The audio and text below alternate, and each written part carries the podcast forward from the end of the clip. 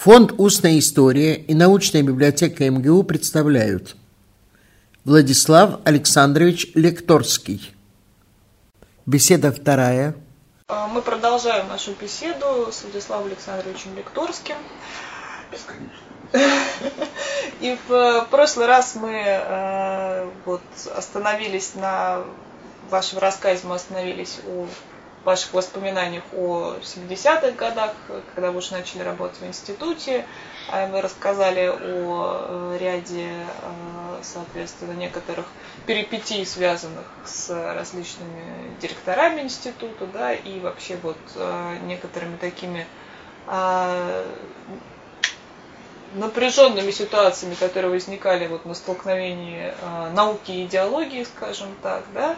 Но мы не затронули следующий вопрос. То есть вы пришли работать в институт, э, соответственно, в аспирантуру сначала, да, вы пришли работать как ученый, да, и вот что, собственно, а какие были ваши первые шаги на этом поприще? Может быть, помните, вот какая была первая статья такая, вот, которую вы опубликовали важная? Или да, какие-то первые работы?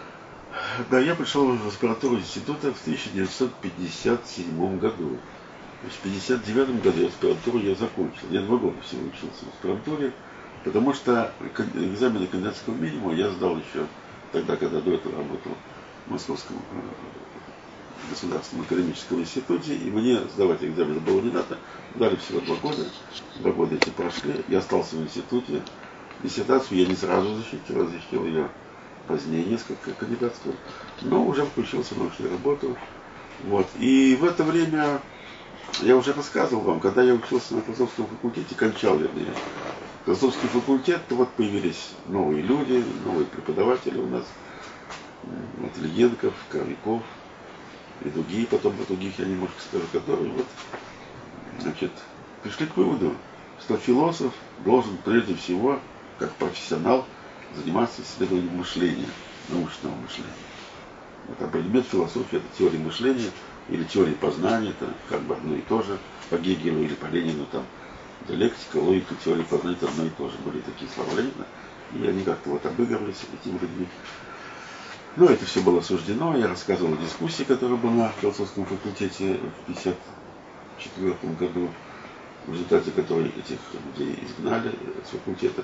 Но в любом случае, хотя это осудили направление, приклеили кличку гносеологов к этим людям, и, и, и ко мне в том числе. Такая была позорная кличка. Это было хуже, чем буржуазный контрреволюционер. Да, контрреволюционер. Кто-то вот действует такой там. Это ревизионист, а ревизионист это хуже, чем просто буржуазные философы. Вот. И значит, а, скобочках замечу, был такой философ Асмус, я уже не рассказывал, известный человек. И он в конце 20-х годов работал в Институте философии, когда он уже был как-то с Дебориным был. Ну, не, по, не, не едино связан, но в группе тех людей, которых Деборин возглавлял. И когда в 1933 году начали кормить несуществующих идеалистов, так называемых, во главе с Деборином, и Асмуса пытались записать несуществующим идеалистом. И когда какой-то человек, который хотел спасти Асмуса, сказал, он не несущий через он просто идеалист. Было лучше, чем несущий Нехороший. Но вот игносиологи это более плохие люди, как известно. Но в любом случае, судить их осудили, но получилось так, что поскольку эти люди, и примкнувшие к ним, они пытались какими-то реальными, интересными философскими проблемами заниматься, то вся молодежь ним потянулась. И не только люди, которые на Ильенкова ориентировались, были его учениками, как, каковым был я, но и э, молодежь, связанная с, с идеями других э, наших интересных философов, когда появились, в годы, например, вот почти одновременно с Ленком Зиновьев защитил кандидатскую диссертацию по логике. И тоже на близком материале, материале логики капитала Карла Маркса. У Зиновьева были ученики, там я уже рассказывал, Гаушин, Бардашвили, Щедовицкий. То есть большая группа людей, которые вот по-разному понимая это, пытались анализировать мышление. Ленков одним способом, опираясь на гегелевскую традицию, на традицию немецкой классической философии. Э, Зиновьев опирался больше на другие традиции, на логическую традицию. Чудовицкий там что-то свое изобретал. Но так или иначе, это вот много таких людей, много работ, молодежь, студенты, аспиранты, в это же время психологией, так сказать, наши психологи стали заниматься анализом мышления. И там были интересные психологи, они до этого работали. Вот. И они тоже вот э, по, по-разному, поскольку там были разные школы, тоже занялись исследованием э, мышления. С одной стороны, это Алексей Николаевич Леонтьев, и группа его учеников, Гапирин, да, они, а исходили из страницы Выгодского они, Василий Васильевич Давыдов, ученик Петра Яковлевича Гапирина, который вот интересно этим чем занимался в эти годы. И к тому же в плане философском был близок к Ленкову. Я познакомился с Василием Васильевичем Давыдовым как раз в 1955 году, когда он приходил на наш, на наш факультет, вот на, на наш семинар, спецсеминар, посвященный исследованию логики капитала. В общем, он был близок к нам, и все мы знали друг друга. Другие молодые э, психологи. Потом я познакомился позже с Буршинским, который в столицах Рубинштейна анализировал мышление. В общем, это такое было, если модно, когнитивное движение, когнитивная революция произошла. А некоторые из молодых логиков потом стали заниматься символической логикой. Вот, вот э, кибернетика стала, так сказать, бурно развиваться. И даже был такой специальный научный совет по кибернетике при президиуме Академии наук СССР, вот, и который выпускал регулярно серию книг под названием «Кибернетику на службу коммунизму». Это как-то связали с коммунизмом, с научно-технической революцией. В общем-то, масса людей, э, философы, психологи, логики, математики, кибернетики, когда пытались моделировать мышление, они все вокруг мышления понимали его по-разному, с разных сторон. Э, семиотика в это же время тут стала развиваться. В общем, такое, такое движение, разные люди с разными идеями, несколько. И это нас захватило всех. И когда я уже попал в институт философии, конечно, я был, э, под влиянием Ильи Ильенко понимал в этом духе первоначально проблематику. Потом мой круг интереса расширился в результате контактов с этими людьми в том числе тоже. Вот, я стал читать. Во-первых, у нас появился в институте философии, уже когда я кончил аспирантуру, где-то в конце 50-х и в начале 60-х годов, при, э, прочитал нам цикл лекций в течение двух или трех лет такой приехавший из Грузии известный, очень интересный человек, профессор Бакрадзе. Он нам читал, во-первых, спецкурс по Гегелю, где Гегель трактовал по-своему, не как Ильенко. Отлично от него тоже, но тоже интересно. Потом, значит, он прочитал нам курс лекций по современной западной философии, ну, начиная со второй половины XIX века. Там был Мах, империокритицизм, там было неокантианство немецкое, и феноменология. Очень интересно. Это для тех пор это было необычно, потому что обычно у нас об этих философах очень трудно было что-то узнать, потому что их ругали просто последними словами. А что эти философы говорили, какова была логика их рассуждений, их аргументов. Никто не знал. Никто не знал. А вот Бакарадзе, как такой ученый, настоящий, он, кстати, в Германии, когда учил, учился, у Гусарова самого учился, он там в Германии учился лет 15 вернулся в СССР где-то году в 32 когда фашисты власти в Германии пришли. Он знал все эти вещи. Он вот излагал нам подобные аргументации, тексты, что сказал Кассиров, что сказал Герман Коган, что сказал Гуссер. И Мах оказался тоже не такой идиот, последний каким-то нам его изображали обычно. В общем, это тоже вот расширение кругозора и понимание, что это можно по-разному. Потом я стал читать английских авторов, там Райла, я помню, читал где-то, в общем, много чего читал. Вот и в этих своих, так сказать, исканиях, чтобы как-то поделиться, вот мне было интересно понять, как это можно было подойти к этим вопросам в более широкой перспективе, чем ту, которую я усвоил первоначально на факультете того же Ленкова. Значит, я натолкнулся на то, что у нас вот очень популярен там вот у Давыдова Василия Васильевича, у Щедровицкого, старается властной работы Пежа. А Пежа это известный швейцарский психолог, один из классиков психологии 20 века, который шел от психологии, но потом вышел на более широкую проблематику и создал такую концепцию, которую он назвал генетической эпистемологией. Он считал, что решает философские проблемы, связанные с пониманием не только мышления, но познанием в целом. И даже логику свою построил. Считаю, что а, символическая логика, в том виде, в каком она до этого времени, э, так сказать, исследовалась, она недостаточно, она не все объясняет, потому что в процессе развития э, психики, интеллекта ребенка, он этим занимался, это главный предмет его изучения был, в том числе экспериментально. Вот в процессе развития психики ребенка вот логические некоторые структуры, они меняются там на ранних этапах развитие ребенка там одна логика, потом несколько другая, в общем. Вот такая основная идея, не буду в тонкости вдаваться. В общем, он и логическую такую операторную логику, так сказать, разработал, целую книжку написал, и философские работы у него были, чисто психологические. Теоретик такой, экспериментатор, ну, больше теоретик психологии. Я этим делом заинтересовался, казалось, что это очень интересно. А по-русски его ничего не было в это время. А у него огромная такая книжка есть, до сих пор не переведенная, кстати, на русский язык, в трех томах. Называется «Введение в генетическую эпистемологию». А я хотел почитать ее. Как почитать? По-французски. Я ускоренными методами за полгода изучил французский язык, так чтобы читать было можно. Я говорить не могу до сих пор. А читать тексты я могу.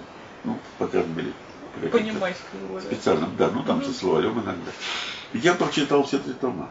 Пиаже, другие работы. А английский вы уже Английский я более не знал, английский-то я знал, да я разговорный тогда плохо знал, потом я уже разговорный, так сказать, А в школе вы какой язык? Английский, но английский, но читать я могу, английских как проблем не было никаких. Вот, а французский не знал. И вот я прочитал это, вот и там есть Вадим Садовский, мой друг, с тех пор близкие, и мы с ним стали писать о Пиаже, целый ряд статей мы написали, сам все вопросы психологии были, первые наши были публикации по Пиаже. А потом где-то в 60-е годы уже вот издали по-русски большой том работ Пиаже.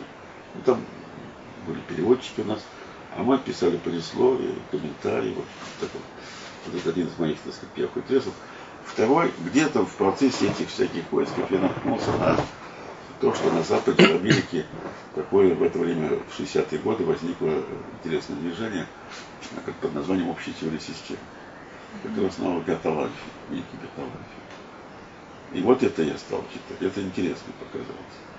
И мы с Вадимом Садовским написали статью о Герталанфе под названием «О принципах исследования систем», которая была опубликована в 1960 году еще в журнале «Вопросы философии» с некоторым скрипом, но опубликовали. Это ваш первый вопрос? Одна от первой публикации, да. И эта публикация, как ни странно, она имела огромный резонанс, потому что в сущности из этой публикации выросло потом то, что было названо в нашей стране системно-структурным движением. Это был бы как бы толчок. Потом эти ребята, в том числе и Садовский, мой автор, вместе с э, Игорем Викторовичем Глаубергом и Эликом Григорьевичем Дудиным, они вот создали специальный сектор системно-структурных исследований в Институте истории и сознания техники. Потом этот сектор передали вновь созданный здесь лет спустя Институт системного анализа Академии Там у них целый отдел был. Тогда Гришанин был первым директором этого института. Институт существует до сих пор. Так, по-моему, называется Институт системного анализа. Ну, это вот был целый период такой моды, Да, был период мода. Но вот я хочу сказать, что потом была синергетика. Одним из в каком-то смысле могу считать себя одним из столположников. Я потом этим не стал заниматься. Хотя время от времени к этому обращался, и когда там у этих системщиков наших, моих друзей, были некоторые проблемы, их обвиняли в том, что мы нет какой-то марксизма или что-то еще там такое. Вот мне приходилось писать какие-то тексты там, Показывает, что дела. марксизм и да. системный подход Но, идут рука Да, ну вот, да, да, ну вот так уже забегая несколько вперед, скажу, что в 1970 году мы в секторе нашем выпустили книжку под названием «Философия, методология, наука». И в этой статье, в этой книжке была совместная Швыревым наша статья о формах и типах методологического исследования. Мы там эту идею проводили идея о том, что э, методология, она не сводится только к философски, она бывает разного типа. Может быть внутринаучная или там междисциплинарная методология. Вот, одна, э, вот одной из таких междисциплинарных методологий является вот эта самая общая теория системы, в частности. Она не философская, хотя философские вопросы там, естественно, возникают. Вот, вот такого рода статья, которая вот должна была, э, по крайней мере, этих вот людей обеспечить такой идеологической критики, которая все время раздавалось, слыхали свое. Их в том, что хотят подменить марксистскую методологию какой-то там системный. Но это для них было важно тогда. Хотя прошло еще года 3-4, такой академик Кричев, когда он был секретарь ЦК по идеологии времена Хрущева, он разразился статью где вот нас уже совершенно обвинял в ревизии марксизма. Это был уже 1977 год, статья эта вышла и вышла, и никто не заметил. Никаких не было результатов, уже было несколько другое время. Вот мои, одни из первых моих результатов. А что касается этой первой статьи в системном в принципе, анализа системы, ну, она вот у нас имела такой резонанс, я рассказал, а она имела резонанс еще и с другой стороны. Потому что где-то году в 1961 году, когда директором института нашего был Федосеев в то время, впоследствии вице-президент Академии наук, он тогда уже был важной фигурой, приехала к нам в институт делегация американских социологов. Тогда еще у нас не было института социологии, и социология как бы еще не делилась от философии mm-hmm. у нас.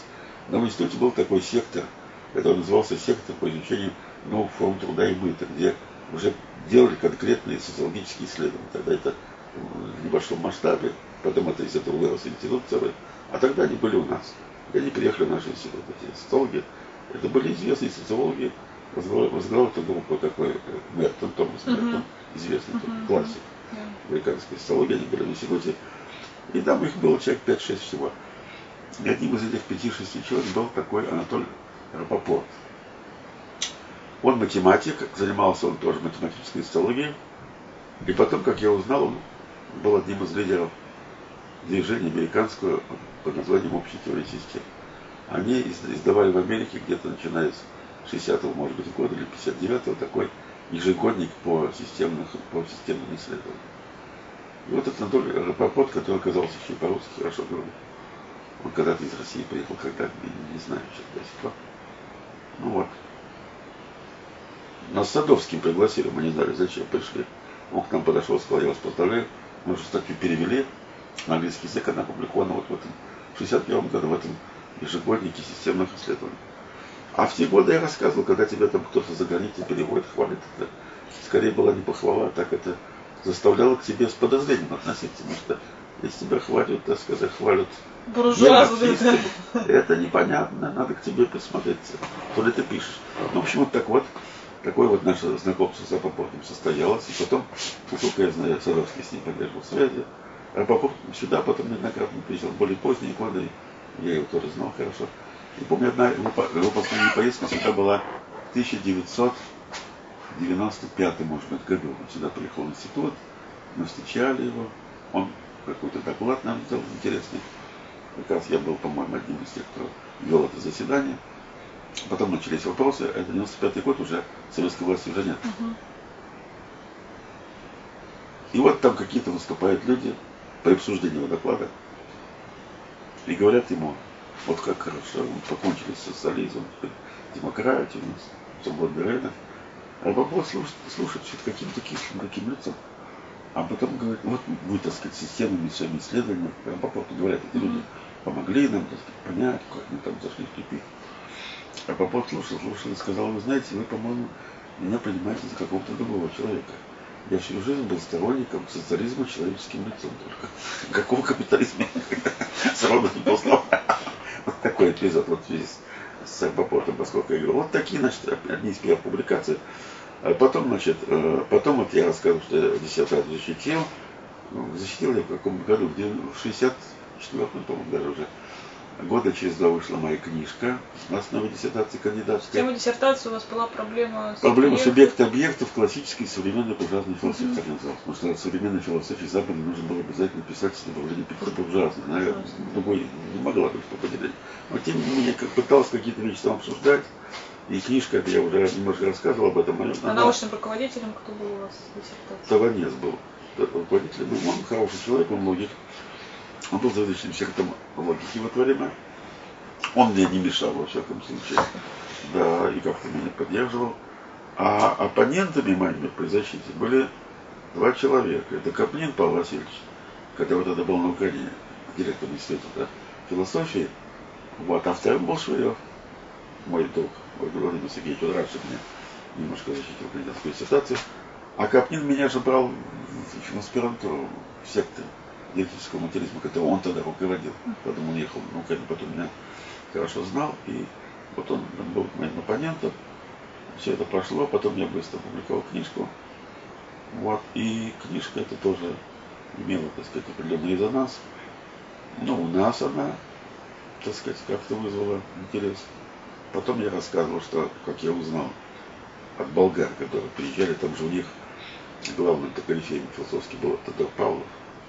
Он был президент Академии наук, член Политбюро, философ главный. А у него главный э, труд это теория отражения. И тогда Павлов считал, что всякий разговор там о деятельности, о несовместимости или отражении такой ортодокс был в этом смысле. Вот. А я-то как раз в этой книжке уже пытался через деятельностные позиции все эти вещи понять. И какие-то вещи там я оспаривал, в частности, понимание самого отражения там давал несколько иное, чем было у нас принято, тем более Павлова. И вот для них это было важно. Какие-то люди, потом я с ними познакомился, там, Доблин Спасов такой, например, другие, которые как раз это вот, у них это было важно использовать вот в их, так сказать, собственных там попытках как-то отстоять несколько подход к этим сюжетам, чем это у них было общепринято. Подгали, подгали туда Павлова. А тогда Павлов был такой, да. Я помню, когда уже позже я с ним познакомился лично, это был в 1971 году, он сказал, что теория деятельности несовместима с марксизмом, ленинизмом. Вот так, издалека он так, даже все более поздние годы. Вот. А книжка вышла в 66 году. Потом я узнал уже гораздо позже, лет через 20, познакомился с одним э, психологом германским в Западной Германии. И он говорит, а вот ваша... А дело в том, что мою книжку эту 66 года я перевели на немецкий язык. На немецкий язык перевели и перевели ее в Словакии, на, на словацкий язык, да, на двух языках, кроме русского, все равно вышел в это время. Ну вот, и они, эти, не, эти люди, это были э, психологи, педагоги, которые жили в Западной Германии, а в ГДР по-немецки издали. Они эту книжку могли читать, как-то они из ГДР там ее переправили в Западную Германию, но поскольку там купить-то было нельзя, они ее все копировали, в общем, распространяли даже. Оказал влияние на какую-то публику этого рода, из которой потом известные люди вышли. Я потом до недавнего времени с ними имел контакты. Один из них такой Михаил Отте, с которым я позже познакомился, потом о нем скажу.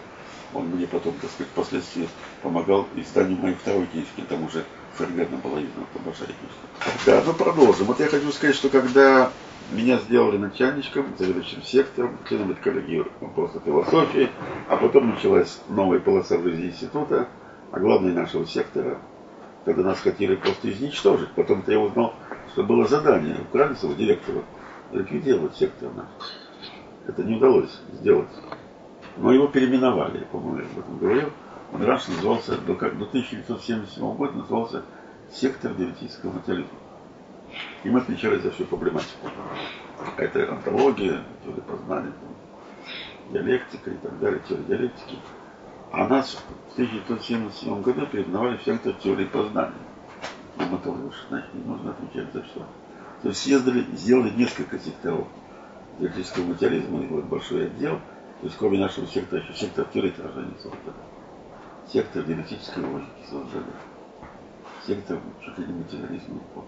Одновременно в институте был сектор истины. Потом одновременно, когда сектора в лаборатории переименованы, и был и такой эпизод в жизни института, а потом снова возвращали на сектор назвали сектор. Там была лаборатория истины называлась. Мы сидели по лабораторной истине. Сектор смысла жизни. Чего-то был, что-то похожее. Нет, но сектор, ну, сектор какого-то смысла российской истории, что-то такое похожее было. Вот, так что всякое было. Значит, наш сектор стал сектором теории познания, но это даже может быть хорошо, но я хочу, не буду рассказывать детально, там, и, по-моему, кое-что уже рассказал, там, как выехал дыню, там, как мне там договора всякие выбирали. Но все это кончилось тем, что как-то меня раньше звали на всякие случаи, а тут вроде под подозрением ходим, и сектор наш, неизвестно, то ли он будет, то ли нет. Вот, и, и тем более, что там заведующим сектором будет. И нас как бы так отодвинули куда-то в сторону, и никуда не вызывают, не приглашают. Перевел сматывает свободно. Это было хорошо. Начался полноправный период творческий в моей жизни. Я сел и стал писать. Вот писал книжку, диссертацию Долинина, докторскую. Вот эту книжку, которая потом вышла, она вышла уже когда, даже в 80-м, да, в 80-м году под названием «Субъект объект познания». Там большая книжка, основанная уже на знакомстве с новым этапом разработки всей этой проблематики, в том числе. Докторская вы продолжали эту же тему, И да? докторская, да, она была на эту же тему, сейчас я расскажу. Да, я книжку я закончил где-то году в 1977, может быть. Да, докторскую еще в 1977 году, если на этой книжке. Вот эта книжка, где я какой-то новый материал ввел, с одной стороны, новый психологический материал, там какие-то очень интересные, я пытался осмысливать с позиции вот, деятельностного понимания познания, социально-культурного понимания познания. Вот. А с другой стороны, новый материал философии истории науки появился, появились работы Куна, там которые нужно было как-то осмыслить. И мне показалось, что то, что вот этот новый бицел, который появился, как-то можно его осмысливать, развивая ту вот концепцию, которую я уже начал развивать до этого в своей первой книжке, и которая вписывается в традиции наши, вот при полном понимании марксистской философии и вот, вот это вот все проблематики, связанные там, с деятельностью, с ограничением там, и так далее. Можно все это было по-своему объяснить. И я пытался в этой книжке это сделать.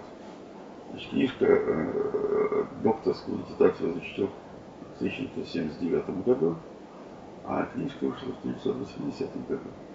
Кстати, когда я защищал, когда я обсуждал еще докторскую диссертацию в нашем секторе, но обсуждали все, там какие-то замечания были, но в целом как-то очень позитивно все к этому отнеслись. Это был 78 год, в том числе и Ильянов, когда он был еще жив тогда. Я отошел от него, я рассказывал о некоторых отношениях, но какие-то принципиальные идеи я от них не отошел как раз и до сих пор я считаю очень плодотворным, вот его идеального там, понимания, вот, понимания его деятельности, все, конечно, а, я с ним связываю. И его одна из его э, коронных таких идей, которые, за которую тоже ругали, которые превратно понимали, по-моему, не только его критики, но люди, которые мы симпатизировали, то, что он э, назвал гегелевском духе идеей творчества бытия и мышления. Дело тут не столько в творчестве, а в том, что как понимать вообще взаимоотношения вот этой вот мышления или субъективности, что ли, человеческой, и того, что в ней. Вот это вот идущая Декарт, старый как это стороне мира внутреннего и внешнего, дуализм такой, который повлиял на всю судьбу европейской философии, Теленков пытался его снимать вот таким вот способом, апеллируя к наследию там, Канта, всего Гегеля, конечно. Вот я считаю до сих пор, что это очень плодотворный ход. И до сих пор имеет большой смысл, это как уже отступает от, от рассказа о прошлом, а уже обращаясь к тому, что сейчас имеется. Вот в связи с я считаю, что то, что сейчас происходит в развитии философии сознания и когнитивных наук в целом, я считаю, что вот, вот, вот при таком подходе можно решать много вопросов. И до сих пор, так я считаю. Вот, но тем не менее, в каких-то сюжетах я от него отошел, конечно. Тем не менее, когда мы обсуждали мои работы на секторе, это было очень позитивно к этому отнесся ко всему. А какой-то сотрудник наш, не хочу сейчас называть его, я уже пошел, он у нас был как бы временем, он был не нашим, был прикомандирован к нам какое-то время. Потом я узнал, что он пошел в дирекцию, когда был директором украинцев, наш и сказал, слушайте, вот у Литовского ситуация, ему там нет очень много ссылок на классиков на кухню, их там действительно было мало. Это вообще-то какая-то крамола. Ну, мне кто-то там рассказал об этом, ну и там чуть-чуть добавил ссылок, но все равно там мало осталось. То есть я ссылки делал тогда, когда читал, что они соответствуют... Уместно, да? Тогда уместно. Ну, там на Маркса можно делать ссылки, потому что есть какие-то Маркса высказывания, которые соответствуют вот тому, что я говорю. Угу. А делать ссылки чисто ритуальные, я считал, зачем это нужно? Я никогда этого не делал. Тем более там нет, конечно, ссылок на какие-нибудь решения съездов, которые ну, понятно, там да. ничего этого не помню. Я после этой партии. Вот такая была вещь. Тем не менее, я защитил а в 79 году защитил уже, и в 78 году я защитил еще и Но украинцев вот. как-то отреагировал на эту нет, он, донос, он, не, он, к счастью, не реагировал, потому что тут вот, ну, ну они читали диссертацию, это мои там, Ченками своего люди, но каким-то образом они мне не помешали защитить, сих пор не знаю, что там произошло, как-то вот у меня защита пошла более-менее спокойно, хорошо она пошла. Оппонентами были у меня э, оппонентами были у меня Каплина в живых уже не было. Он давно умер, я помню, рассказывал об этом. Значит, были э, Богомолов, Алексей Сергеевич, известный профессор философского факультета, mm-hmm. занимался историей западной философии, но он знал все эти вещи. Связанные с теорией познания тоже хорошо. Вот, потом был, я его знал хорошо, потому что мы с ним когда-то учились в одной лодке. Он старше был, на 6 лет, он из армии пришел на факультет но учились мы вместе. Второй был оппонент Коршунов Анатолий Михайлович, сейчас жив. До сих пор он был тогда заведующий кафедрой философии гуманитарных факультетов МГУ. Вот. И третий был Василий Васильевич Давыдов, известный uh-huh. психолог, о котором я уже рассказывал. Вот это прошло хорошо защита, потом вышла книжка через год. Потом эту книжку перевели во многих странах. Вот. появился Михаил Отто из Западной Германии, который, оказывается, как я потом узнал, был еще, так сказать, в каком-то смысле поклонником моей первой книжки. А он тогда был директором института э, по преподаванию математики в городе Билефер в Западной mm-hmm. Германии. Вот он сюда приехал, с ним познакомился. Я сюда приехал в 1974 году, когда еще до моей книжки и защиты был, э, был в 1974 году был Международный геймерский конгресс в Москве. Я приехал на конгресс, и ко мне подошел, что он специально приехал, чтобы со мной познакомиться. Даже так. Он вот читал мою первую подачу книжку. Я с ним познакомился, на самом деле, когда книжка вторая вышла, я поставил ему книжку эту, и он там организовал книжку, ее перевели на немецкий язык, она где-то в 80 или 85 году вышла в Западной Германии, во Франкфурте книжка моя. Тогда в те годы мало издавали наши книги. А тогда ее издали.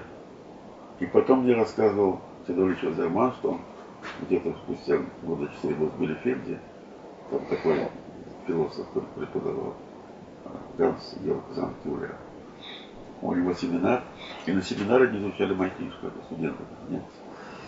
Вот, э, перевели там, перевели э, в Чехословакии на чешский язык, перевели в Болгарии на болгарский язык, тоже мои друзья. Вот она вышла вот на этих языках, по крайней мере. Потом перевели ее года два спустя здесь, правда, в Москве на английский язык в издательстве «Прогресс».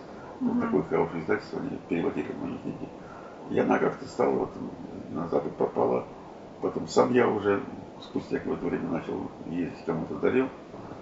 Вот. И так что мои книжку читали, и там тоже читали ряд людей, так сказать, известных. Мне, в общем, положительно отнеслись, начиная с Рома Харев, с которым я где-то в эти годы тоже вскоре познакомился. Английский философ и такой психолог тоже. Тогда он в Оксфорде работал? Да, он в Оксфорде работал. Вот сейчас я могу где-то немножко вперед уже забегать. Мы с Ниной Юрой в 85 году ездили в Оксфорд по его приглашению в Алмадаре. Вот да, он нас пригласил в Оксфорд. Мы еще в Кембридже побывали перед этим два, два дня, потом были в Оксфорде, там выступали с докладами. Да, вот он тоже мою книжку читал очень. Был вполне, так сказать, положительное мнение до сих пор. Вот. Я с ним иногда письменно обмениваюсь, в этом году даже переписал. Он уже пожилой, будет 86 лет. Сейчас. Он преподавал в Оксфорде всю жизнь, а последние лет 10-15 он э, часть, когда он в Оксфорде пришел на пенсию, там же рано, по-моему, на пенсию такой профессор, он начал преподавать за один семестр в Америке. Уже в университете в Таунском, это где-то в Вашингтоне, по-моему, там. У него поэтому он полгода живет в Вашингтоне, полгода продолжает жить в Оксфорде. А в Оксфорде мы его посещали, были дома у него. Вот, и жену я его знаю, и дочку. Симпатичный человек. Ну, ты сам из Новой Зеландии родом. Сам он из Новой Зеландии. Потом он учился чуть ли не в Индии где-то, он в разных местах побывал. По всему миру поездил. Да, а потом он как-то сел в Англии давно. И все оставшуюся жизнь он был в Англии, он сам попил образование даже физику, физику mm-hmm. А потом он получил философское образование уже вот в Оксфорде. И он вот занимался философией, и, и у него он философии свои занятия, философии связывает вот с анализом на, на, наук тоже. Физики, он по философии физики писал. У него есть работы по философии науки, него интересные есть работы. И по философии психологии. А что касается психологии, э, он не просто философ, изучающий психологию, он насколько глубоко в эту психологию, так сказать, вник, по крайней мере, в социальной психологии, так я скажу, что стал основателем собственной оригинальной теории социальной психологии. И там целая школа социальной психологии была, люди, которые выросли из работ Харе. Такой вот социально-конструктивистский свободный подход к пониманию социальной психологии. Там ряд учеников известных, вот Шотер такой, это же очень сильный ученик. Ну, Герген, может быть, не ученик, но где-то он с ним соприкасается, да. Вот, и, а наши э, психологи, вот я знаю, наших специалистов, специалистов по социальной психологии, например, Михаила Андреева, которая в течение многих лет была заведующей кафедрой социальной психологии на психологическом факультете МГУ, и писала книжки, книжки по социальной психологии, по современной mm-hmm. зарубежной социальной психологии. Она считает, что современная зарубежная социальная психология, она знает только двух таких главных теоретиков. Один какой-то там Тойфель, что ли, Тефель, не помню кто его Харин. Ну, там еще Москвиси есть такой, ну, в общем, Харин из таких главных там считается. У него своя сила есть, у меня книжки эти есть. Он мне дарил эти книжки, что я даже покупал. Вот у него такое Personal Business такая. Personal Business, это да, Social Business, Physical Business, значит, книжка такая. И вот, и потом другие книжки. Книжка там «Дискуссионная психология» называется. Дженеса с Поттером, по-моему. Я читал все эти работы. Discursive Self. Да, да, да, Discursive Self. Ну, интересные работы. И до сих пор они, в общем, имели большой резонанс, большое влияние. Вот он, ну, я назвал, кто один из первых, кто читал мою книжку, когда мы были в 85 году с Юлией там выступали, он выступал, так сказать, представляя нас, вот эту книжку показывал даже надо. Вот потом в Америке там кое-кто, там Голдман такой есть, известный uh-huh. эпистемолог, он пор жив. Тоже он читал. Роберт Коин, конечно, мою книжку знает. И пропагандировал даже потом, когда я в Китай впервые приехал в 88 году. Там сказали, до этого выступал Роберт Коин, вот он тоже на книжку китайцам показывал. То есть она как-то вот получила какую-то такую некоторую известность, так скажем. Вот, вышла она, значит, э, в 80-м году, а потом ситуация стала меняться. Правда, она менялась очень долго, потому что украинцев такой главный злодей, который пришел в институт для того, чтобы ну, разгромить. Ну, то, чтобы это разгромить, но кого-то какие-то подразделения разгромить, он в этом преуспел. Ну, нас он частично разгромил, наш, наш сектор. А сектор исторического интереса он разгромил полностью. Следующий сектор ушел в другой институт. Это был Керин, Василий Жанович. Люди пришли Кремль все развалилось. Вот у меня возник вопрос такой. Вот вы, да. вы говорите достаточно много о смене директоров и как это да. отражалось на жизни института. А вот в то время директора, как бы кто, то есть как они, они назначались, да, то есть они избирались, то есть как это происходило, почему, приходи, почему приходили новые? Да, директора тогда назначались, назначались НЦК КПСС. Если конечно, сейчас мы вроде да. как выбираем директора. Ну, сейчас да? более демократическая система. Mm-hmm. Одно время, в начале 90-х годов, даже казалось, как чуть ли не коллектив должен выбирать директора. Сейчас это несколько иначе выглядит коллектив, сотрудники коллектива голосуют тайным образом, высказывают свои отношения к тому, что им кто-то предлагает. А предлагают обычно президиум Академии наук. Угу. Вот. И, допустим, есть две кандидатуры. Недавно такая ситуация была в одном из институтов Академии наук, я знаю тоже. Угу. Две, две кандидатуры. Коллектив голосует. В результате этого оказывается, что путем тайного голосования коллектив выражает вот свое, так сказать, поддержку одному директору больше, чем другому. Вот один много голосов mm-hmm. другой гораздо меньше. Ну и казалось бы, если мнение коллектива решающее, то президиуму ничего, академик ничего другого не остается, как вот согласиться с мнением э, коллектива. А процедура сейчас такая, сначала коллектив, потом это выносится на, на решение бюро соответствующего отделения. Скажем, у нас отделение общественных наук, mm-hmm. бюро этого отделения, и потом общее собрание mm-hmm. этого отделения куда входит Академия члена корреспондента по данному материалу. А потом окончательно решает президиум. Вот в одном из институтов нашего отделения, почему знаю хорошо, uh общественных наук, такая была ситуация. Старый директор ушел, был две кандидатуры, коллектив высказался в пользу одной из кандидатур. А потом бюро, отделение нашего, этот вопрос обсуждали. И они решили, что коллектив может не прав. Надо поправить коллектив большинство может иногда заблуждаться. Не обязательно нам будет правым всегда. Рекомендовали другого директора. Потом этот вопрос вынес на решение общего собрания отделения нашего, куда входят академики и члены-корреспонденты по экономике, социологии, философии, психологии. Наши про право, да. Угу. Наше отделение. И там долго обсуждали, там раз были разные мнения. Потом тоже там тайное голосование и тайным голосованием общее собрание высказать в пользу того человека, который получил меньше голосов. Потом это было вынесено, как я знаю, на заседании президиума Академии, Академии, президиум Академии конференции решения нашего собрания, нашего отделения. То есть не согласился как бы с, ним коллектив. Да? Но потом, правда, в коллективе какая-то была работа, они еще раз голосовали. И, все и, и тогда они согласились, что это было умное решение. Но, конечно, мы демократы, большинство всегда правы, как мы считаем.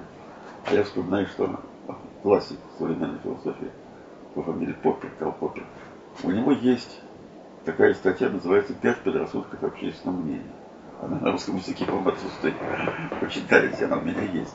И он приводит примеры, когда э, большинством голосов, то есть в соответствии с мнением, а в соответствии неправильно принимают решения. Вот общественное мнение иногда поддерживало решения, которые потом оказались такими катастрофическими. Вот. Поппер из этого не делает вывод о том, что нужно, что диктатура это лучший способ правления, чем демократия. Так не считает. Я считаю, что лучше демократии все равно не, не, не, не, не, не, изобрели что-то. Но у него идея иная. Он считает, что дело не просто в голосовании, потому что во время перед голосованием могут э, кто-то кого-то убедить, можно угу. любого человека в чем угодно убедить с помощью разных способов. Ну, манипуляции. Да, манипуляции, что да. делается, да? У него идея другая, это коренная идея всей его философии, кстати. Что нужна критическая дискуссия, нужно, нужно перед этим обсуждать, аргументы приводить.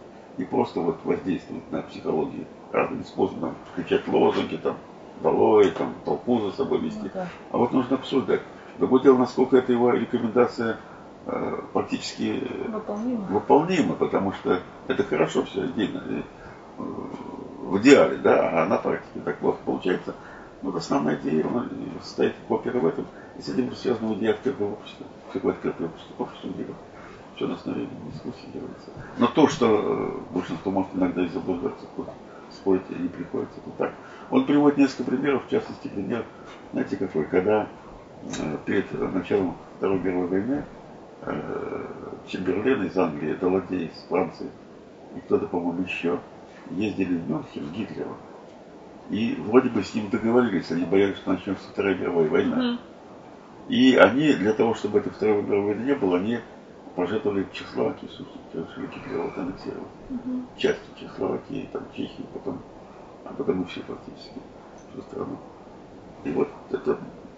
И когда они приехали, когда Чемберлен вернулся в Англию, его как героя встречали. И было в его стороне. Вот Поппер такой приводит пример, но это же была ошибка, потом это было ясно что тем самым они дали, развязали руку просто, развязали руки агрессора. Вот. Ну, это вот пример того. Значит, вот, вот так вот. Я хочу сказать, что э, поэтому э, сейчас вот так, а вот в, в начале 90-х годов там, ну, по-моему, коллектив чуть ли не выбирал. И не, не уверен, что всегда... Ну, я, когда было такое я могу первое, сказать, первое торжество я сейчас демократии... не буду да? говорить, но вот я знаю на примере нашего отделения бывшего, философии права, потом секции угу. философии права, что там некоторые решения в отношении директоров, когда были приняты в соответствии с пожеланиями большинства сотрудников, они потом оказались неправильными. Это были не очень хорошие следствия. Вот. А тогда, в советские годы, было все иначе. Никто там никого не спрашивал. Угу. Это в рамках ЦК там это решалось, там обсуждали в отделе науки. И кого-то предлагали. Так нам предлагали. Так у нас, ну, так там предлагали Федосееву, потом Константинова. Никто не предлагал, их просто назначали и все. Потом как Капнин был директором, это было удачно очень, хотя он был недолго, я рассказывал, просто затравили он. А директора обязательно были философами или не обязательно? Философы. То есть все-таки... Всегда это соблюдалось. Угу. Потом был Кедов, меньше года директором, угу. его тоже ЦК предложили, также ЦК его сняли, в сущности, не, не, не дав развернуться. Угу. А потом назначили украинца, потому что украинец до этого работал в отделе науки ЦК, его там знали. И ему вот дали такое поручение, было мнение, что там какое-то гнездо ревизионизма в институте. Вот. Провести чистки. Провести чистку, да. Вот ему дали такой карт-бланш. Он этим и занимался. Может быть, даже лично не имея ничего против тех людей, как сейчас говорят, ничего личного. Значит, он такой злодей, но ничего личного нет. Вот, я уже рассказывал, когда он перестал быть директором какого института, он меня тогда снимал, то всячески высказывал, лично ко мне хорошо относился. Так, я понял. Потом уже, когда он уже не был директором. Ну вот, и вот так вот, значит, и потом назначили нам директором э, Лапина Николая Ивановича, когда украинец через 9 лет ушел. Он был 9 лет директором. И вот, конечно, то, что он был так долго, 9 лет, это, это с 70... трагическая ситуация. С 70 четвертого года угу. по 82 год. Угу. Почти до перестройки. Да, и вот он, конечно, я уже рассказывал, как, так сказать, он к Ильенко относился, что он его, значит, вот из-за того, что Ильенко дал свою статью в нашу книжку, он подготовили книжку, не рекомендовали, и там целая была история. Вот. И мы выступали против Украинцева на партийном, на партийном собрании. Я выступил, Ильенко выступил. Евгений Петрович Никитин нашелся. Вот, конечно, видимо, не ожидал этого. А мне объявили в 74 году мне выговор за то, что уехал на заместитель. Да я уже рассказывал. Прошло два года, 76 год. Я говорю, пора снимать выговор. Два года хожу. Сколько можно? Сколько можно. И подал я заявление в Политбюро, чтобы сняли выговор под собрание. Все-таки не сняли выговор. Хотя Украина сказал, что я еще украинцев. Он там был, не знаю вообще. Нужно ли выговор снимать. А вернее, так был так. Снятие выговора было в последней части собрания. А на предыдущей части мы все выступили против директора, в сущности. Сказать, что вы делаете с нашим центром? Работать не даете нам. Я, Ильенков и Жень Никитин нас поддержал. И потом выговор мы, можно с ним. Украинцев был недоволен этим, но все равно выговор сняли с меня, слава богу. Вот такая была ситуация. Где-то еще мы высказывались об этом. Мы с Ленком ходили, в ЦК ходили, с жалобами на украинцев. И ходили там в, в, в наше отделение, там, э, Егоров, академик был нашим академиком секретарем. Вестов. 79 год, январь 79 года Украинцев директором был в 86 году, стал сколько там, уже там, 7 лет, да? Что около этого. Его переизбирали, должны были переизбирать на новый срок. И вот Эвальд Ильенков пошел туда, на это э, бюро отделение. Ну, можно было приходить, чтобы выступить против украинцев. И Келли пошел, Келли ушел, ушел из института ему ну, Нечего терять было, да. и вот там обсуждают, и там они выступили бы против. Все равно украинцев ходили на высоту. То есть такое ощущение, что какая-то стена вообще, не непрошибаемая. Никакие аргументы, так сказать, ни на кого не действуют. И я думаю, что это Ильенкова не печатает вообще. Э, все его попытки до кого-то достучаться, кому-то объяснить, тем более Ильенков себя считал марксистом всю жизнь, он верил в это дело, он был убежденный марксист. Ну вот, и на него это все страшно подействовало и кончилось тем, что, вы знаете, он покончил с собой. Ему было 55 лет всего лишь. Да, в каком году произошло? В 79 году, в феврале месяце это произошло. Да. Вот такая вещь. Конечно, ему бы еще немножко подождать, потому что в 82 году Украину все-таки убрали с этого поста. Пришел Николай Иванович Лапин, который был, так сказать, нет, не Лапин, неправильно так сказать. Пришел Георгий Лукич Смирнов а, из отдела агитации по богатой ЦК КПСС. Он там работал в этом отделе довольно долго. Он был первый заместитель заведующего отдела. А поскольку там в течение многих лет не было заведующим, он фактически уходил работать всего отдела. И он э, вел себя очень достойно. И я знаю, поддерживал наших социологов, Глушина в частности, каких-то других людей. В общем, так о нем было хорошее мнение. Потом его приход в институт в 82 году, это вообще было, конечно, событие очень положительное. И в самом деле так оно и было. Вот у меня с ним, он был у нас директором, ну года три, наверное, года до 85-го, возможно. Вот. И очень хорошее у меня впечатление о нем. Все эти проблемы как-то стали сниматься. Вот он был. Да потом после него директором назначили. Он ушел.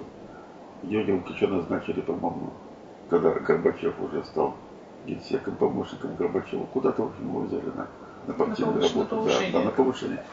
И стал у нас директором э, Лапин, Николай Иванович Лапин, который вот угу. работает в нашем институте. Он был года два примерно директором. А, да, а потом в году 80, в начале 88 -го года он уже директором стал Степер, Вячеслав Семенович, который был довольно долго директором, лет 18. Он самый, по-моему, такой долгоиграющий директор, да, мне кажется? Всех, из всех тех, кто был до сих пор директором, он, конечно, как говорится... Рекордсмен. Рекордсмен, да. Еще в такой период? В такой период, уже период перестройки, потом я к этому перейду, уже попозже немножко, да. Ну вот так вот, разность тут пока вот э, такая вещь, такое время такое тяжелое, вроде бы застойное, говорят, да, межеумочное какое-то. И тем не менее, вот именно в эти годы я вот эту книжку издал, защитил все. И на языки перевели ее там. Потом в Турции перевели ее. Странно, да, довольно. В 93 году я вдруг получаю из Турции книжку эту на турецком языке. Какое-то письмо уже мы также редакторскую книжку перевели. Поэтому они ко мне не обращались. Никаких авторских прав меня никто не брал. Нет, никаких роялти не платил. Никаких, ничего. Не... Ну, я думаю, ну перевели, ну ладно, пусть турки читают мою книжку. Вот. И, и, а потом, когда в 2003 году в Стамбуле был Всемирный философский конгресс, я там участвовал, ко мне подходили турки, которые мою книжку там читали, и переводчик приходил. И там какой-то был банкет, потом я вот с ним сидел там рядом, с ним там общались уже много лет спустя. Вот они эту книжку тоже там сами перевели. Вот. И, значит, вот такая вот вещь. И, конечно, при Бердюлке уже было хорошо, хотя время уже э, не Брежневское было, но и не, и не Горбачевское еще. А такой еще был интересный эпизод в время, тем более, что нам скоро нам заканчивать, уже по Евгению Смирновой, какой был эпизод любопытный. Я, как сказать, вам уже сказал, я много лет был в коллегии снова по философии. Мне взял туда Иван Тимофеевич Орлов, в нем был. И в 1977 году Иван Тимофеевич Орлов уехал в Прагу работать, в журнал «Проблем мира». И солидно там года два поработал, потом э, из Праги он вернулся, когда он стал работать вот в эти годы застроенные Брежневские. Ему дали такой, возглавить совет – Академии наук по, по социальным и философским проблемам науки и техники. Такой совет, который всегда работал, конференции всякие проводил, всесоюзные по философии сознания счастья. Вот. А потом Семенов стал главным редактором журнала по философии. Это было когда не помню точно, где-то году да, в 70 после ухода Павла в 76 году, но я оставался в журнале «Вопрос философии». А заместителем, э, главного редактора, заместителем Семена в это время был Андрей Филиппович Полторацкий, такой философ, который где-то работал в журнале «Коммунист», а потом стал зам главного редактора. Заместитель главного его еще Фролов успел сделать, он при нем немножко работал. А потом, когда пришел Семенов, он продолжил работу в этом качестве. Э, человек такой умный, знающий журнальное дело, понимавший, что можно публиковать, что нельзя. Делать этим тщательно. И вот вдруг в 1983 году разразился некоторый скандал.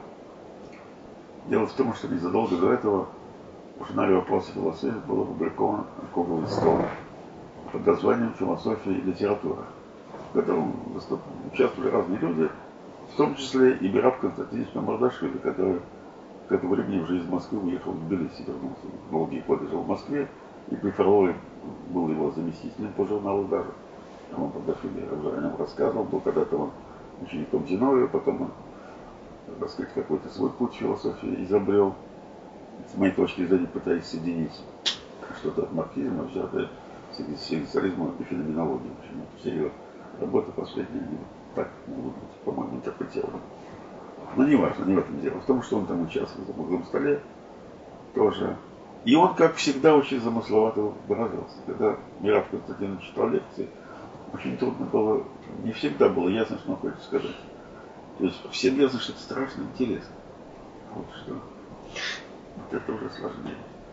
Помню, как он выступал с одной лекцией у нас в институте, там народа было всегда, там толпы ходили битком набит аудитории.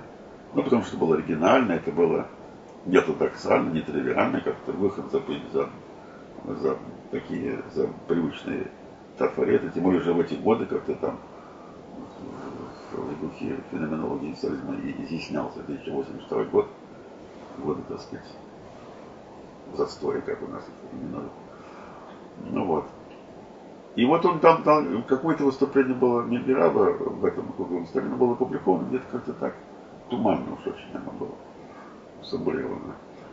А потом где-то в эти же годы, вот при Семенове, когда Семенов был главным редактором, вышла публикация Бутенко, был такой философ, который занимался социальной философией и работал в институте, э, в институте мировой экономики нет экономики социализма. Там э, изучалась экономика социалистических стран, там Польша, Болгария, Чехословакия, вот это. Был такой институт.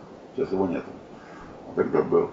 И там была группа таких людей, которые вот занимались анализом социальных процессов, экономических социальных процессов вот, в международном масштабе, в том числе и Бутенко там был такой активный, интересный человек. И он дал статью по философии, которая была при Семене опубликована.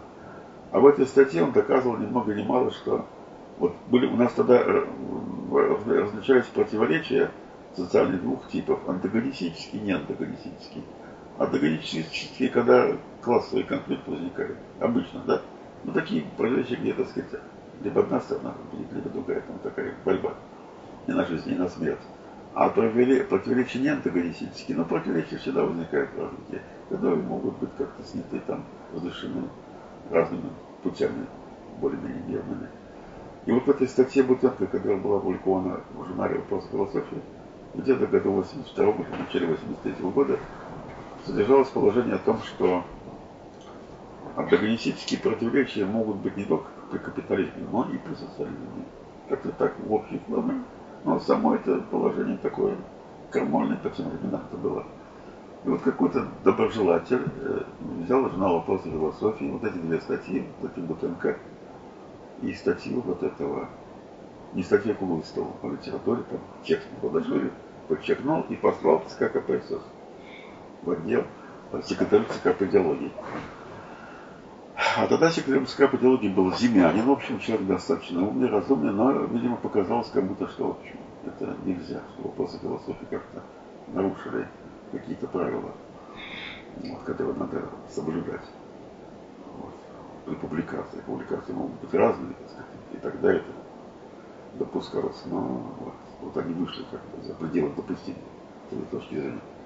И вот создали, э, решили это, э, из этой ситуации выйти так, что поручили Институту философии на заседании ученого совета обсудить вот работу журнала, обратить особое внимание на эти две публикации. Тогда Георгий Лукич был директор. Он должен был выполнять, это не его была инициатива. Выполнять, и помню, как этот э, совет был, я был и членом этого совета уже был очень совсем mm-hmm. И к тому же член коллегии журнала, так сказать, я в двух качествах должен был там быть. Ну и вот там выступал Семенов, как обычно в этих случаях полагается, он как знал, да, были ошибки, мы будем исправлять. И можно было все это так. И никто не был настроен, особенно директор Георгий Лукич, которого я, о котором я положительном мнении, еще раз хочу подчеркнуть, себя был очень достойно, никаких гадостей никому не делал, но пытался поддержать то, что было интересно в институте. Вот, Семенов там слегка покаялся, а потом, а там уже резолюция была подготовлена о том, что вот признать, что вот такие публикации были, так какие-то места были там ошибочные, надо исправить ситуацию, какие-то, в общем, там общие слова были записаны. И вдруг слово просит Полторацкий, заместитель главного редактора журнала. Андрей Филиппович, как я сказал, сверхосторожный человек. И вдруг он говорит, да что вы, да какие ошибки, никаких ошибок не было, что за чепуху там резолюции пытались нам записать. И все шалели. Как, ну что, дурак, не понимает вообще. Ну и тогда кто-то там, членов совета такие ретивые что есть, предложил, предлагают дополнить резолюцию и написать в резолюции дополнить пунктом о недопустимом поведении товарища Полторацкого. И дополнили этим пунктом и приняли резолюцию. Кто не понимает, что Полторацкий с ума сошел, что ли. Так себе никогда не был в жизни. Проходит два дня, Полторацкого нет, но приходит кто-то от Полторацкого, по-моему, дочего, и она приносит бумагу заявление Полторацкого на имя Семенова. Прошу освободить меня от обязанностей заместитель главного редактора. Ну, Семенов подписал. Освободили Полторацкий исчез куда Проходит еще месяц полтора, Полторацкого нигде нет, а он же член партии. Там взнос нужно платить партии. Он не платил месяца взноса. Могут партии исключить это дело. Звонят домой ему, где вот Андрей Филиппович? Почему он взносы не платил? Да его нет, он а где, где-то за, за городом. Так вот скажите ему, что если взносы не заплатят, это все плохо может кончиться, могут его из партии исключить. Ну хорошо, мы ему передадим. Походит еще два дня, опять придет, ходит дочка его, Семенова, приносит бумагу от Полторацкого на ее партийную, партийную организацию журнала прошу считать меня выбывшим из этого процесса. Вот это что? Никто не мог понять. Возможно, Симонов ты знал, что это главный редактор, мы не знали. Но потом, через какое-то время, мы узнали, в чем дело. Оказывается, Полторацкий, где он был? Он был за городом, действительно. Он уехал в город Загорск, тогда так он назывался, и поступил в духовную семинарию, то есть в Сергиевскую лагу. Вот поэтому плевать ему было на все остальное, на работу начальство партии. Тем более быть учеником духовной семинарии, быть членом КПСС. Какое-то противоречие. Странно. Вот так вот. И он там учился духовно, он был верующий человек, ну мы там догадывались, что он верующий человек. Потом о верующих расскажем, может, чуть-чуть. Вот. И вот он так, вот он там потом кончил духовную семинарию, потом он где-то у него был приход, я знаю, в Средней Азии. Потом в Москве был приход. И так он иногда время не появлялся, я его видел. Я его знал, у нас были хорошие отношения с ним всегда. Вот. И когда умер Володя Смирнов уже... То есть его рукоположили? Да, рукоположили. В 96 году, когда умер Володя Смирнов, наш общий друг, известный логик, и мы хоронили его на Хованском кладбище, был холод дикий. Пришел Андрей Полторацкий, какой-то ковбоечки, там он облачился на кладбище, у него там какой-то кадило, служил молебен, все. А потом мы поехали в философии на поминки, там полтораз как, полтораз как священное лицо уважаем. Отец Андрей, какие-то там речи произносил. Служитель культа. Служитель культа, да. Вот такой вот пример. А насчет религиозности я сейчас давайте себе расскажу. Это Болгаровскому сказал. Вот эти вот застойные эти годы, да, указывается еще. Вот я, например, считаю, что у нас э, философия при всех сложностях в целом развивалась по восходящей линии где-то после смерти Сталина, особенно после 20-го съезда, при всех сложностях, которые были там с публикациями у многих людей, не только у Ленкова, и других, и какие-то были надежды на то, что ситуация, которая многих из нас не устраивала в стране, она лучше станет. Надежда, так сказать, на лучшее будущее, да? И вот огромный удар был нанесен всем этим надеждам в 68 году, когда наши войска, танки вошли в Чехословакию. Это была пражская весна, и считалось, что это вот возможность показать, каким может быть социализм человеческим лицом. Да и Ильенко ему сочувствовал. Ну, да. и, мы все... лицо не И когда его это лицо раздавили человеческое, то многие люди вот отошли вообще от понимания философии такого, какой был нам свойственно. Раньше об этом рассказывал, что раньше связывали с мышления, там, науки, да. И даже такая была идея, что поскольку без научно-технической революции не пойдешь, то самое развитие науки и техники, технологий, но неминуемо должно вести больше демократизации общественных отношений, да. Науки, чтобы заниматься, нужно быть человеком ответственным, самостоятельным, личностью, да. То есть какие-то все эти вот вещи, они постепенно будут входить в нашу жизнь. А вот когда все раздавили, многие пришли к выводу, что на науку нельзя возлагать эти надежды. Это такой наивный сcientизм, как говорится, он не проходит. И вот для людей, в том числе бывших таких рьяных сторонников Эвальда Васильевича Ильенкова, они от этих идей стали отходить, и некоторые обратились в сторону религии, между прочим. Я в качестве одного из таких ярких представителей этого поворота нового назову Генриха Батищева, который был когда-то учеником Ильенкова, первые работы вот в таком вот духе этом деятельностном, э, таком идеалистически деятельностном, да, духе радио Маркса, по-моему, одни из лучших работ у нас в духе радио Маркса, это работа Генриха Батищева. Об этом он стал просто религиозным таким мыслителем. У нас в секторе Конь Батищев, Трудников такой же, Михаил Николаевич, тоже как-то пошел вот в эту, по этой религии. Поэтому вот э, то, что Полторацкий тоже туда двинулся, это как бы в не совсем случайно, в общем, это можно объяснить. Потом в обществе столько стали популярны у нас. На лекции кого стали ходить? Аверинцев Сергей Сергеевич. Uh-huh. Религиозный человек тоже, кстати.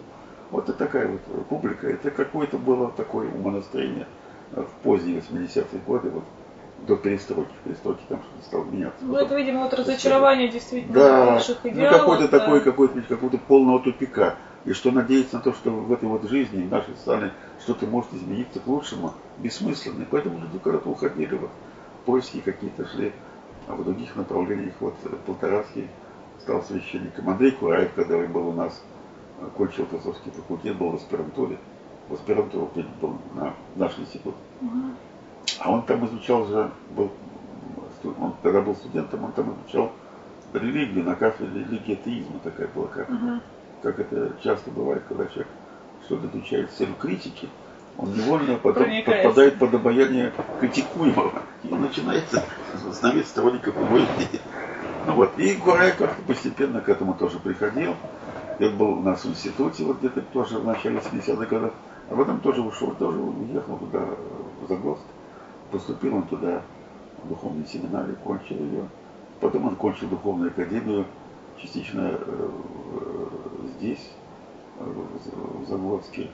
А потом, а частично в Румынии там учился, знаю, Богослов учился, вот так как духовная православная академия в Румынии же. Православные люди, uh-huh. Румыны тоже. И потом он сюда приехал, и вот он талантливый человек, мы же знаем сейчас один из таких интереснейших таких православных публицистов наших. Ну он да, пишет есть хорошо, достаточно- он образованный человек, у него Достаточно там открытым сознанием. открыт, и он же знает литературу, там он там Цитаев, сделает Мандельштам, и знает философию, он философски же образованный человек. А Кураев это э, сын моих друзей же. Потому что его отец, Вячеслав Иванович Кураев, работал когда-то в нашем секторе, потом ушел же на вопрос философии. И мы были друзьями с ним всю жизнь, и, и мать, а мать его работала у нас в секторе тоже потом до самой своей смерти. Поэтому это вот люди близкие нам.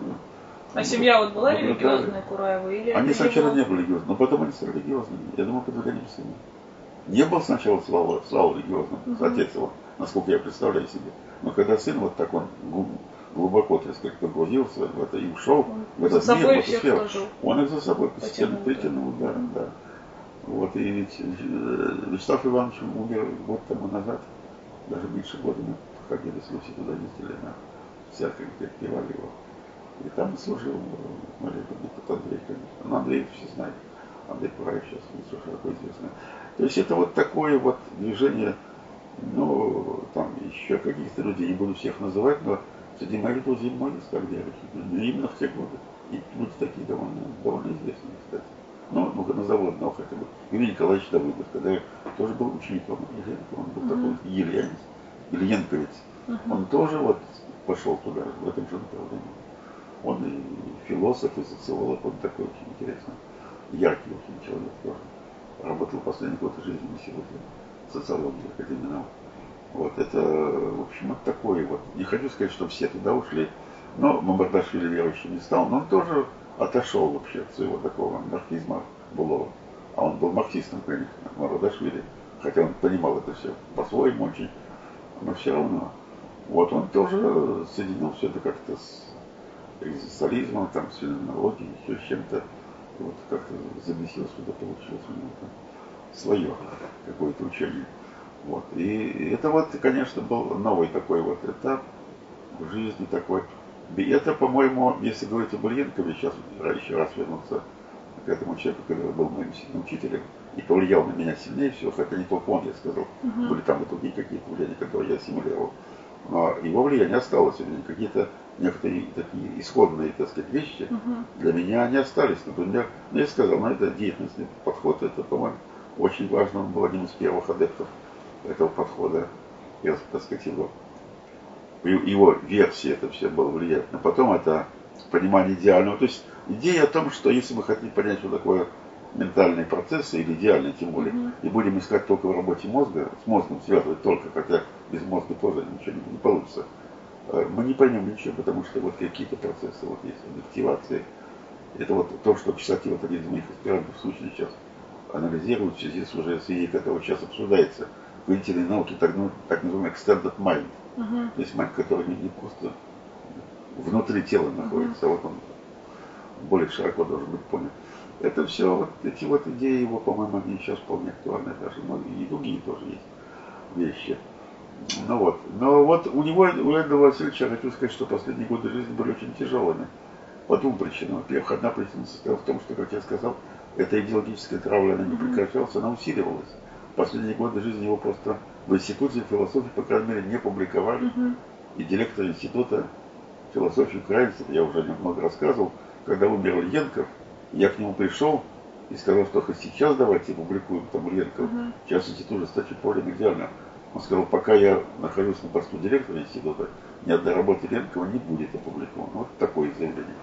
То есть такая травля была дикая, и, Мгм. конечно, это на него все действовало, тем более он-то, в отличие от других людей, он остался марксистом, на этих позициях остался.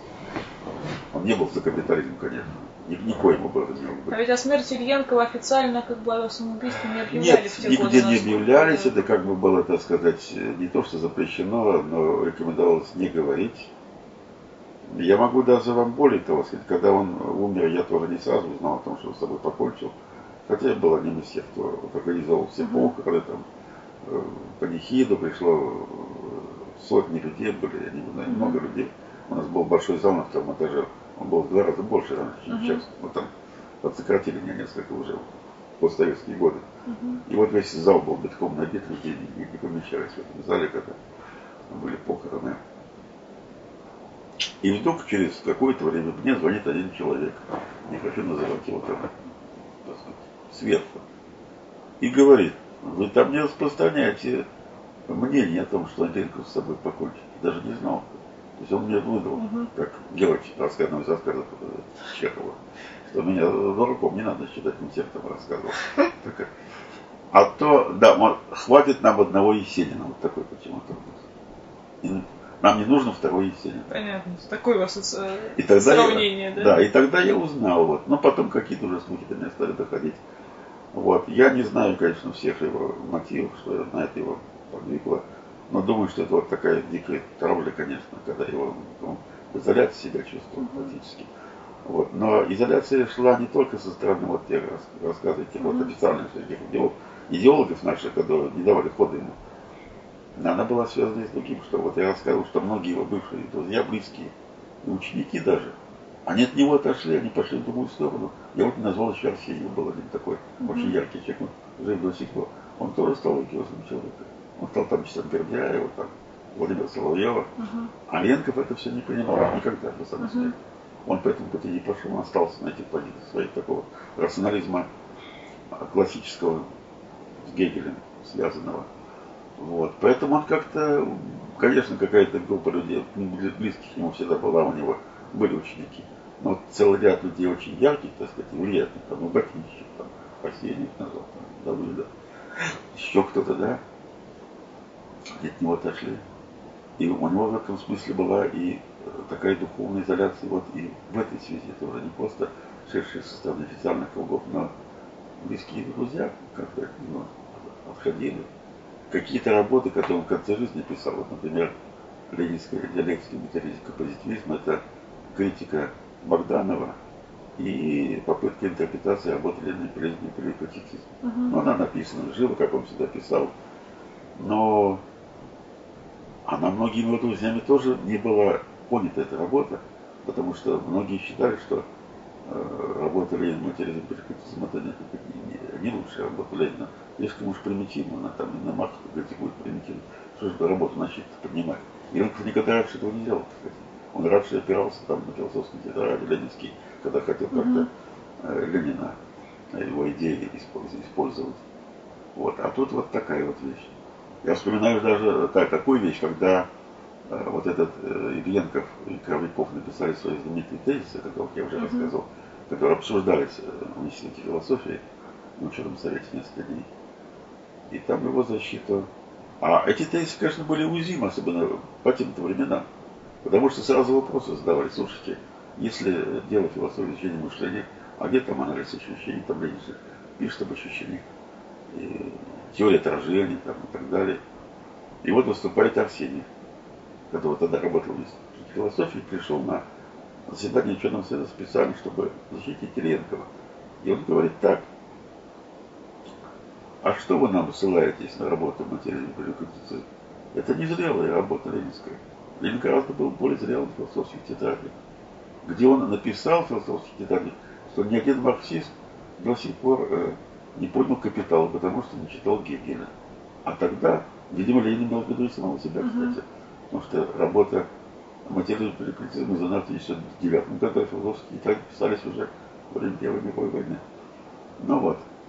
А, теория, а отражение неудачный термин, так сказал. Это, это говорилось 1954 году, да, 20 века, как такие uh-huh. вещи, как могли кстати, то Вот. И Ильенков тогда, видимо, был близкого мнения, потому что он писал, как я сказал, не столько об отражении, сколько о тождестве бытия мышления. Не одно и то же. А вот последняя работа вот такая вот. И эта работа, хотя там свои достоинства есть, я считаю, в критике позитивизма, но все равно вот какие-то люди ее не поняли, так сказать, не поняли. В общем, какой-то тяжелый был период для него и в духовном смысле. Да, видимо, вот он как-то вот, ну, не видел, видимо, больших возможностей вот дальнейшей работы, потому что как-то вот у него так, вот такой вот ну, да, может быть, кольцо, начинал, кольцо сомкнулось. Да, вот так я, я не могу, да. Нет, я думаю, что он не усомнился в марксизме угу. и не усомнился в социализме, потому что, насколько я знаю, так слухи до меня так не доходили, того, что он перед смертью написал письмо в ЦК КПСС, кстати где как-то вот изложил какие-то претензии. Не отказ от социализма. Нет, он не мог отказаться от социализма, отказаться от самого себя и от марксизма. Он по этому пути не, не мог идти, не шел, но какие-то, видимо, претензии к тому, как это все у нас делалось в эти годы и практиковалось. Он считал, что это предательство и социализма, и марксизма, что это люди, которые имели власть, они не имеют общего ничего с марксизмом. И в самом деле, такое мнение у меня и тогда было, и сейчас оно есть, что для этих людей, которые была на власть тогда в нашей стране, для них как раз э, убежденные марксисты, они были опаснее, чем не марксисты, которые... Ваших книг при публикации, насколько я понимаю, вот за исключением той ситуации, когда там на вас настучали, скажем так, да, да то есть проблем с публикациями Нет, не было, да, то есть не таких вот. И первая книга спокойно, да? Спокойно. Первую книгу я выпустил в издательстве Высшей школы. Угу. Там заведующий философской редакции был Юрий Михайлович Бородай. Угу. Первый муж Пьям Павловны Гадырка. Угу. Ну, просто мы были знакомы очень хорошо. И он в этом смысле делал все, чтобы это быстро и хорошо издать. Вот, а вторая книжка тоже как-то на, в издательстве наука она издавалась. И она довольно неплохо пошла. А там был Могилев, заведующий философской редакции. По нему можно отдельно рассказывать свою историю. Он учился со мной на одном курсе. Фронтовик, пошел всю войну. Потом после войны где-то работал на стройке, строил дома. А потом поступил на факультет учился вместе с нами. Был э, порток, порток нашего сектора, сталинские стипендия, все хорошо шло. 55 еще, 955 год, когда мы кончали факультет, вот нас, вот меня и многие других рассказывал, такая на нас обрушилась лавина, связанная с работой комиссии КПСС по проверке факультета, поскольку нас вот, заподозрили многих студентов в том, что мы попали под влияние ревизионистов, Ильенкова, Кровякова и других людей. А независимо от этого, там другие были события. Где-то в марте 1955 года Маленкова сняли с поста премьер-министра, было премьер-министра. Или председателем Совета Министров, тогда так назывался СССР. Ну, Хрущев это все организовал там чем-то меняли его. А Маленков был очень популярной личностью. Вот. И на факультете было партийное собрание закрытое, на которое пришел секретарь Кома партии. И вот об этом он сказал, об этом решении. Пленум ЦК КПСС. И тогда три коммуниста встали и сказали, что мы не можем понять решение плена, решение ЦК КПСС. Объясните нам, мы нам не объяснили. И тогда секретарь Кома сказал, ах, вы не поняли, случится с партией. И одним из этих трех был Магни Макин, наш, так сказать, коммунист, фронтовик, популярный личность, сталинский стипендиат. Его исключили из партии. Он этого детей, жена. Государственные экзамены. Ему ставят двойки по всем предметам на госэкзамен. Он факультет как бы не кончил, никуда не может устроиться на работу. А быть исключенным из партии в те годы, это значит все. Это быть и безработным вообще. Может быть, лучше умереть даже. И он, и он тогда нашел выход такой, он пошел в городской комитет партии. Тогда секретарем городкома партии Московской была Фурцева, угу. который, оказывается, знал Могилева еще до того, как он поступил на философский факультет. Он был каким-то бригадиром строительных, строительных московских и очень хорошо там работал, какие-то там получал всякие премии. Ну, вроде Стахановцем там был, что ли. И он пошел к ней вот с просьбой помочь ему.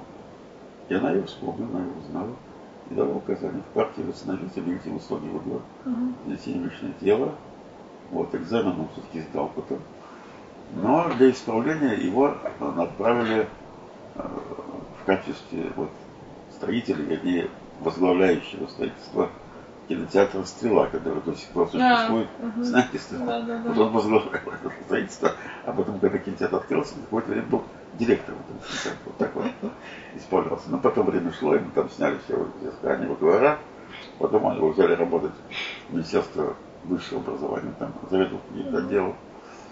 А потом его взяли в политиздат, заведующим философской редакцией, как mm. Андрей Иванович Мигелев стал, так сказать, возвышаться. Mm-hmm. Человек такой деятельный и, так сказать, вещи организовывать, все. Ну, хорошо организовал, был политиздат, я знаю, был очень популярен.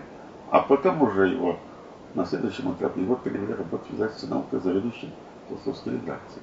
Вот этот Андрей Могилев, которого я знал, поскольку с ним учился, вот он с таким, так сказать, послужным списком, с такой интересной историей. Вот он как раз мы, когда книгу издавали, он, он всячески меня поддерживал, так он помогал и там довольно быстро издали, там был хороший редактор. Угу. Так, ну, политиздат вообще хороший, был, да. хороший издательство. Да. И наука, ну, и наука, понятно, да, вот она. Ну вот да, ну вот как раз те, кто знали Могилева, они очень хороший мне как у человека и как у, и как, у, как у редактора. В общем, вот такая вот история была. Поэтому в этом-то смысле, да, у меня проблем вроде бы особых нет. Ну, кроме того, что я рассказывал нашу книжку, там одну из наших книжек, коллективную книжку да. зарубили на ученом заведении института. Статьи Ильенко, да. Когда Ильенков умер, эту статью мы взяли и отнесли ее в журнал «Вопрос философии». Главным редактором был вот Владимир Сергеевич Семенов. И вот и, и с моей подачи, при поддержке Семенова, очень важно, он взял на себя эту ответственность. Мы в двух номерах она была опубликована. В 79 году она вышла в свет. Все-таки публиковали. Но если философию не хотели публиковать, тогда еще украинцев продолжал бы директор, а в журнале была опубликована на и из нас пошел. Потом, а потом уже стали книжки издавать. Когда умер Ильенков, я организовал Ильенковские чтения, которые мы проводили каждый год, ежегодно на территории Института философии. Хотя это неофициально было. Uh-huh. Официально директор лекции нам бы, нам ни за что не разрешил. Каждый год мы проводили, то есть доклады какие-то связанные с проблематикой Ильенкова и о нем. И это вот было, начиная с 79 года ежегодно. А потом уже сейчас Еленковские чтения сейчас продолжаются. Уже принесли там ребята молодые их делают. Новохатько, Лобастов, да? они делают в разных местах, они делали одно время в Зеленограде, потом они делали на базе РГГО одно время, Лобастов там сейчас mm. работает. В общем, это каждый год это Я знаю, что проводится. Да, да ну вот на, ну, начинали это мы, я начинал, по моей инициативе это было сделано. Угу. И тогда приходили интересные люди, там и, и Библия, помню, выступал на одном из этих чтений. А Библия-то был чем-то близок к Ленку, чем-то они расходились. Он тоже был такой под Гегеля сильно долго находился, потом отошел от него свою некоторую концепцию оригинально разработал. Но он, помню, пришел на одну из этих чтений Ленковских, сделал там доклад и начал доклад с такой фразы, как вот Достоевский сказал, что все мы вышли из Шинели Гоголя, а все мы вышли из Ленковской Шинели Толстого. Да, эта фраза потом стала говорить, это вот его, это он, это он так сказал. Вот так что это делал все. И потом Николаевского стали сдавать уже, вот уже в начале 80-х годов книжки его стали сдавать. И много стали, его много переводили на, на Западе. И через несколько лет спустя появился Дэвид Бехерс, э, приехавший из Англии, тогда в Англии жил. Был аспирантом. В 83-м, что ли, он был? Где-то вот тогда он был аспирантом в Оксфорде как раз. Я с ним тогда познакомился, и с тех пор вот я его знаю все время. И он тогда вот начал писать книжку о Гулиненкове. Он здесь был в институте психологии э, у Василия Васильевича Давыдова, когда uh-huh. Давыдов был директором. Потом он был стажером, ну, стажером исследователем даже нашего сектора. Uh-huh. Вот он знал хорошо С Михайловым, Феликса да. Михайлова знал, и меня он знал. Велькова уже в живых не было. Вот он на нем книжку написал, тем не менее. Вот. А потом, когда э, я попал в Англию в 1985 году впервые, вместе с Ниной Юлиной мы там были. И там Дэвид Бехерс был тогда аспирантом в Оксфорде. Не Оба Махарина, какой-то там еще английский профессор, не помню какой. И тогда он вот заканчивал свою диссертацию о Выгодском Ильенкове. Потом какое-то время спустя в виде книжки, он издал вот книжки его известные. Тогда еще книжки не было, диссертации уже писалась. Ну вот, и он в 86 году должен был защищать эту диссертацию. Я мне прислал письмо официальное из отсюда, чтобы одним из оппонентов я был у него. Я пошел в дирекцию. А, не помню, кто был тогда директор. Роман Лапин уже не говорил. Он говорит, по-моему, не стоит как Диссертация заработный замок советского института. Не пустили меня. Ну, Дэвид защитил. И какой-то отзыв он написал. Ну вот с тех пор я бы знаю много тогда, вот был в Оксфорде, потом э, женился в Оксфорде, там девушка была, она занималась философией права, по-моему. Вот. Они поженились, потом они уехали в Америку и работали года три. Такой Майкл, Майкл Коул есть в Америке, в Калифорнии, в Лос-Анджелесе. У него лаборатория своя. Он психолог. Но он очень сторонник вот идеи Выгодского и советской психологической школы. Дело в том, что учился у а, Александра Романовича Лурия когда-то здесь вот. Не учился, а стажером был. Вот это очень здорово. Вот эти годы, в советские годы, Арсений Николаевич Леонтьев, известный наш психолог, Лурия, там, Гальпет, они приглашали массу людей из-за рубежа в качестве стажеров. И люди здесь работали год, кто год, кто два, кто три. Потом они уезжали в разные страны мира, в США, там, в Бразилию, в Аргентину, в Европу. И становились вот сторонниками наших каких идей, как было сторонниками, ну, Выгодского, во всяком случае и, и, и, и, и сторонники ряда идей, которые после Выгодского были. Там такая создалась довольно мощное сейчас международное сообщество, вот я рассказывал, что они где-то там более позднее время, потом, может быть, расскажу, учредили такое международное общество по изучению э, куль... деятельности культурного контекста, как вот так называется. Mm-hmm. Но это фактически попытка вот э, продолжать или mm-hmm. разобрать идеи идущие вот к Выгодству и от нашей. Леонтьевской школы, да. И вот Майкл Коул один из таких людей, он там великий очень деятельный фигура, кстати, лаборатории там, ну, там издает журнал. Я их всех знаю, потому что я в 1990 каком году, в 94-м что ли, или раньше, нет, раньше, вот, нет, раньше, раньше, в 89 году, я стал членом исполкома этого общества. Был 15 лет. Я там участвовал в всех этих конгрессах uh-huh. в разных странах мира. Потом опыт расскажу, там и везде я ездил, и всех этих Ну да, ваша международная деятельность. Да, вот она связана в том числе и с этим, да. Это вот один из аспектов. И вот Майкл Коул, там он сейчас он там работает. И Дэвид Беккерс к нему поехал вместе с его своей женой. Там они куда-то вместе с ним поработали. А потом они все-таки переехали в Канаду. И там уже больше 20 лет они в Канаде живут, им там нравится, потому что, как Дэвид сказал, что в Канаде там, ну, многие считают, что в Канаде жить легче, чем в США, потому что там лучше социальное обеспечение, там какая-то более спокойная жизнь. И вот Дэвид в течение многих лет был деканом философского факультета, такой Квит университет, или Квит, Квит, знаем, да? Квит университет, это в городе Кингстон. Это около, около Торонто, недалеко от Торонто, провинции Онтарио. Я в 1992 году там был у него, меня пригласил туда, там был дней 10, наверное. Вот тогда они жили дом на берегу озера Онтарио, там огромное озеро, которое северный берег угу. это Канада, а южный берег это уже США. Ну вот Великие озера. Да, вот это вот, да, это прямо на берегу угу. этого озера, там у них прекрасный был дом тогда. Это было в марте месяце. На такое впечатление, как будто я в Сибирь попал, там сильно помню какой-то снег там лопатами разгребали. Снег там. И городок, маленький городок Кингстон. В этом городе э, главное, что есть, это университет. Весь город как бы обслуживает университет. Никакой там промышленности. Ну, Ничего не там есть магазинчики, магазинчики, люди живут, профессора, какой-то там обслуга. И вот там очень такая хорошая обстановка. Большой университет, большой там много факультетов.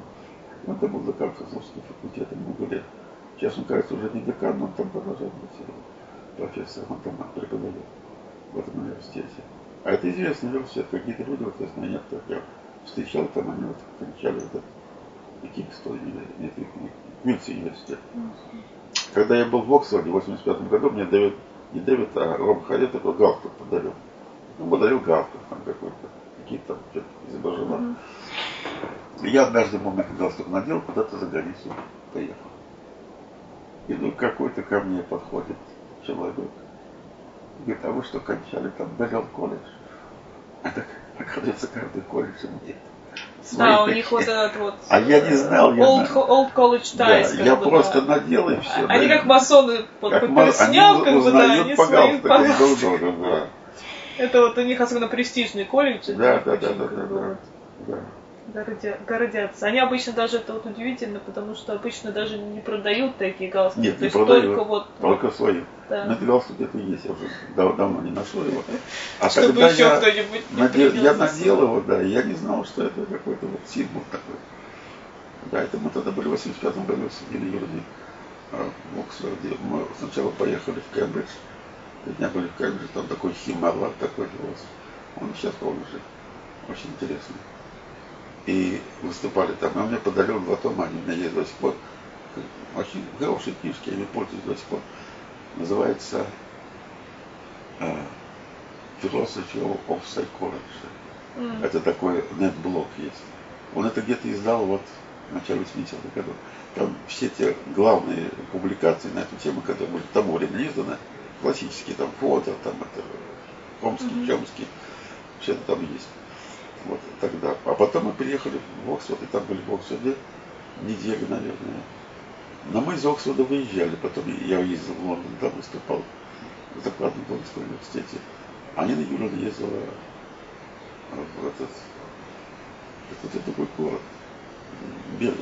Бедный храм, я не помню, куда-то mm-hmm. она где-то она тоже выступала. Mm-hmm. Там отдельно как бы. Потом снова соединились. И когда мы там были, это было март, вот, 1985 года, я включил телевизор, этот телевизор, смотрю, на, умер э, Черненко mm. и генсеком выбран Горбачев. Mm. И там сразу комментарии начались, и комментарии суть его в том, что вот теперь начнется новая эра в Советском Союзе. Потому что Горбачев, оказывается, до этого за полгода приезжал в Англию, встречался с Тэтчер, mm-hmm. и когда нее провел очень хорошие отношения. Англичане это восприняли да, на ура. На знаком плюс, да. А потом, когда мы летели обратно, там уже газеты читали.